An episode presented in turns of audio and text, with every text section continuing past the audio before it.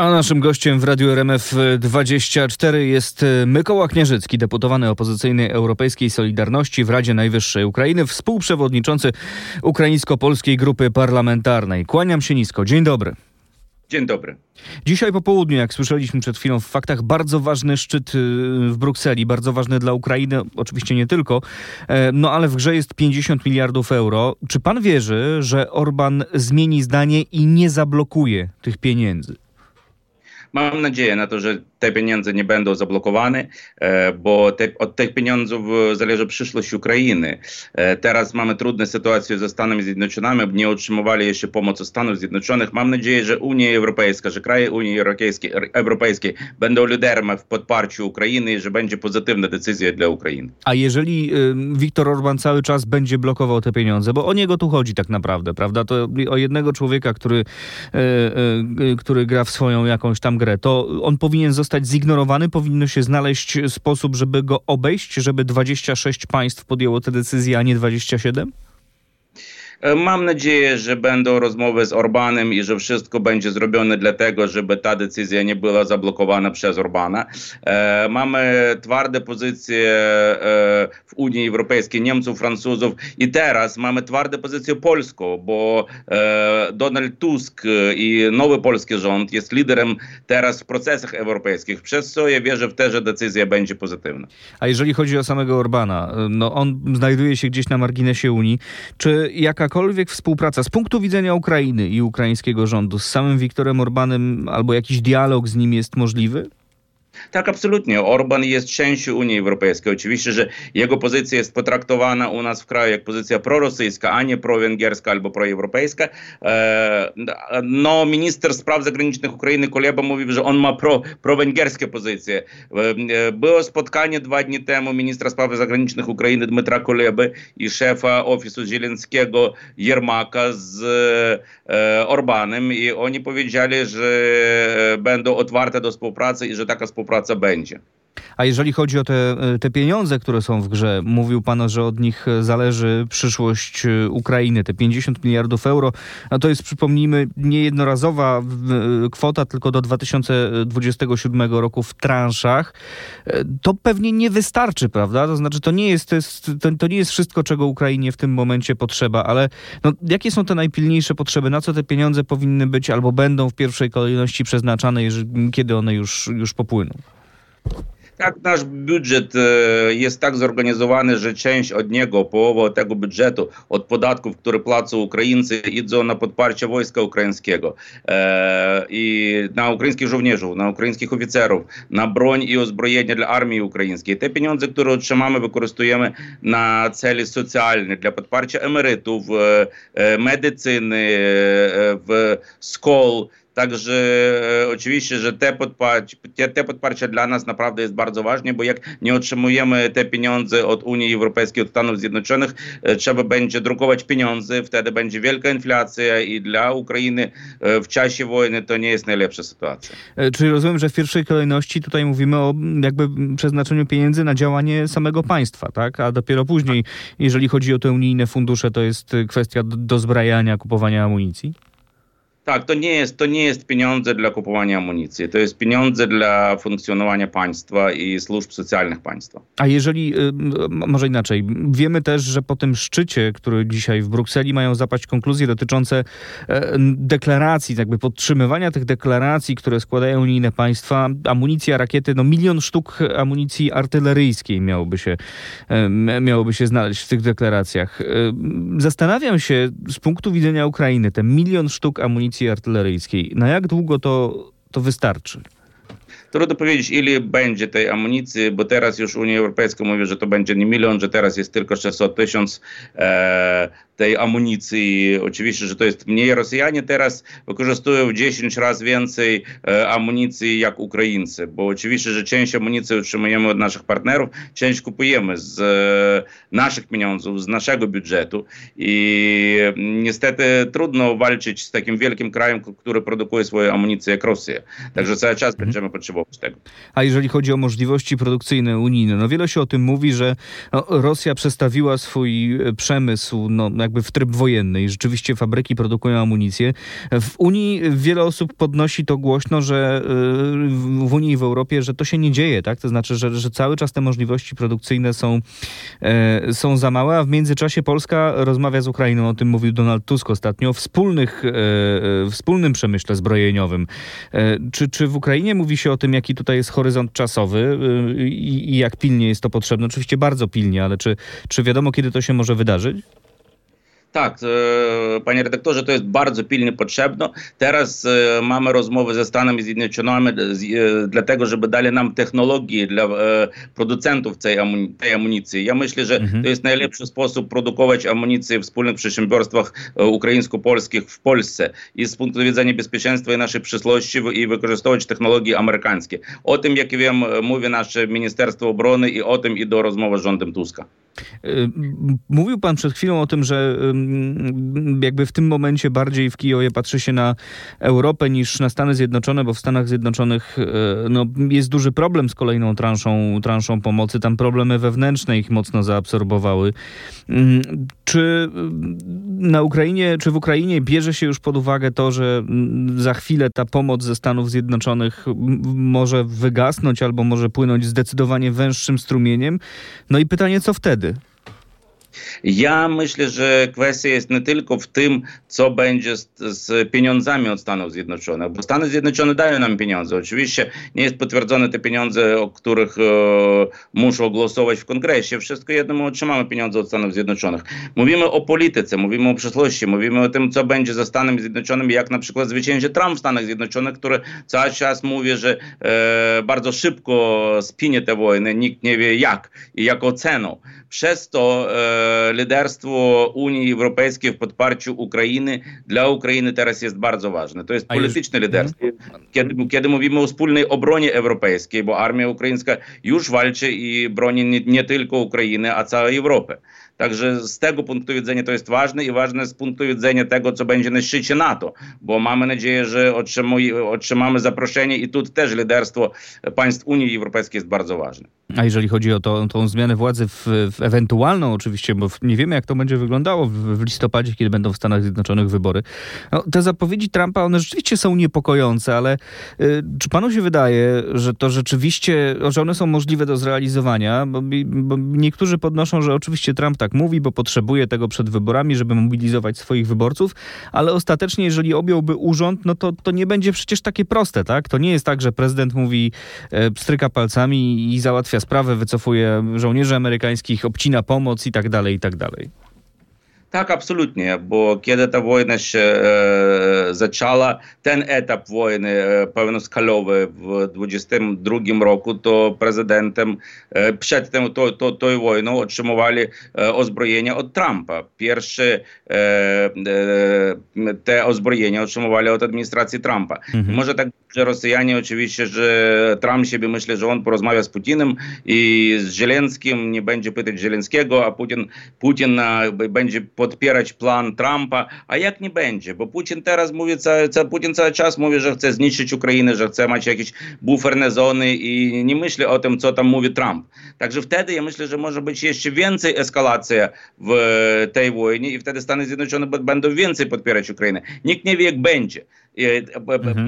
Problem polega na tym, że ta polityka Stanów Zjednoczonych teraz jest nieprognozowana. Przez co musimy pracować z Unią Europejską i mieć prognozowany politykę, bo cały czas mówimy o życiach Ukraińców i o przyszłości całej Unii Europejskiej.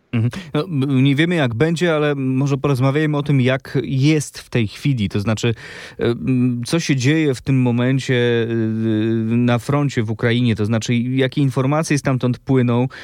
Mamy wrażenie, myślę, że wiele osób może takie odnosić, że zapanował tam potężny pad, to znaczy ani w jedną, ani w drugą jakoś żadna z sił się nie może ruszyć. No a w międzyczasie cały czas przecież trwają te bestialskie ostrzały ukraińskich miast i terroryzowanie cywilów. No i a jak to wygląda na froncie? Czy to jest tylko wrażenie, czy rzeczywiście tak jest? Tak jest. To jest taka walka taktyczna. Jakaś wieś będzie atakowana przez Rosjan, wszędzie idzie ukraińska mała kontrofensywa na tę wieś i ta wieś jest już pod ukraińskim kontrolą. Wtedy Rosjanie idą w ataku i tak na różnych częściach frontu. Także to jest taka walka taktyczna. Strategicznie front stoi. I oczywiście, że to jest problema, bo ludzie giną codziennie i Ukraińcy giną codziennie. Jak już mówiliśmy, Rosjanie mają bardzo dużo tej amunicji i uzbrojenia. My nie tak dużo, przez co ludzie nasze giną. A Budanov, nasz szef służb wojskowych specjalnych, mówił, że oczekujemy następnej kontrofensywy gdzieś za 2-3 miesiące ukraińskiej. Także zobaczymy, o czym on mówi i co oni planują. A w tym momencie Ukraina ma sprzęt, ma ludzi do tego, żeby taką kontrofensywę przeprowadzić?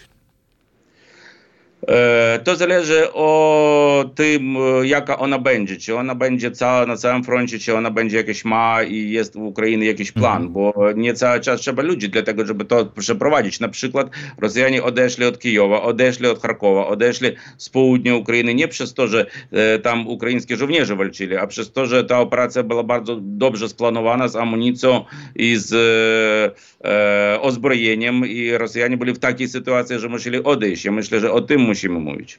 A czy ten moment, w którym teraz jesteśmy, o którym pan mówi, o tym, że na froncie jest strategiczny pad, o tym, że ma dojść do kolejnej kontrofensywy, nie wiem jeszcze oczywiście na jaką skalę, to jest dobry moment, żeby rozmawiać i debatować o tym w mediach światowych, czy głównodowodzący armią Wałerij Załużny odejdzie, czy nie odejdzie, dlaczego, no bo to się dzieje, piszą o tym największe światowe media.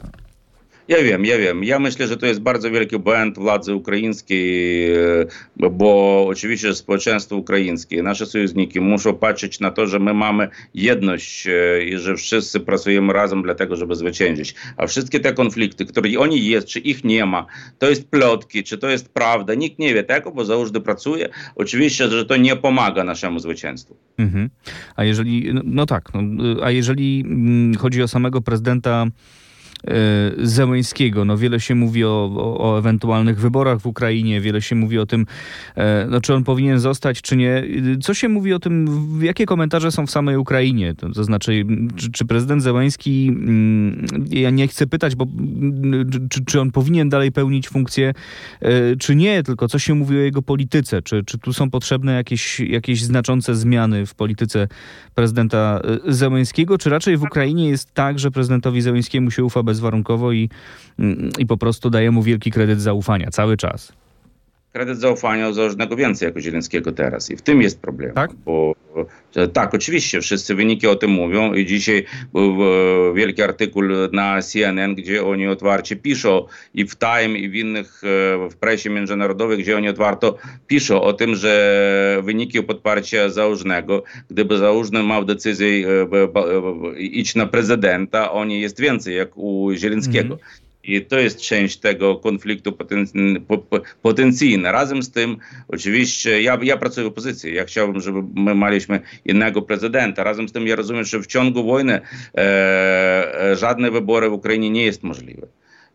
Przez to ja myślę, że teraz, kiedy mamy tę wojnę, Zielenski zostanie prezydentem i będzie prezydentem, a już kiedyś po naszym zwycięstwie, kiedy wojny nie będzie, wtedy oczywiście, że trzeba będzie prowadzić wybory.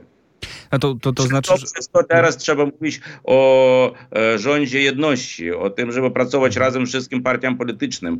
I z mojego punktu widzenia błąd prezydenta, jego ofisu polega na tym, że oni nie chcą tego. Oni chcą monopolizować wszystkie władze i polityczne, i wojskowe, a nie pracować razem z opozycją, różnymi partiami, z kierownictwem wojskowym, z dowódcami wojskowymi, jak Załużny. Oni chcą decydować wszystko tylko w ofisie prezydenta. Oczywiście, że na tym etapie to nie jest bardzo dobry pomysł, bo cały świat patrzy na tym, co się dzieje w Ukrainie.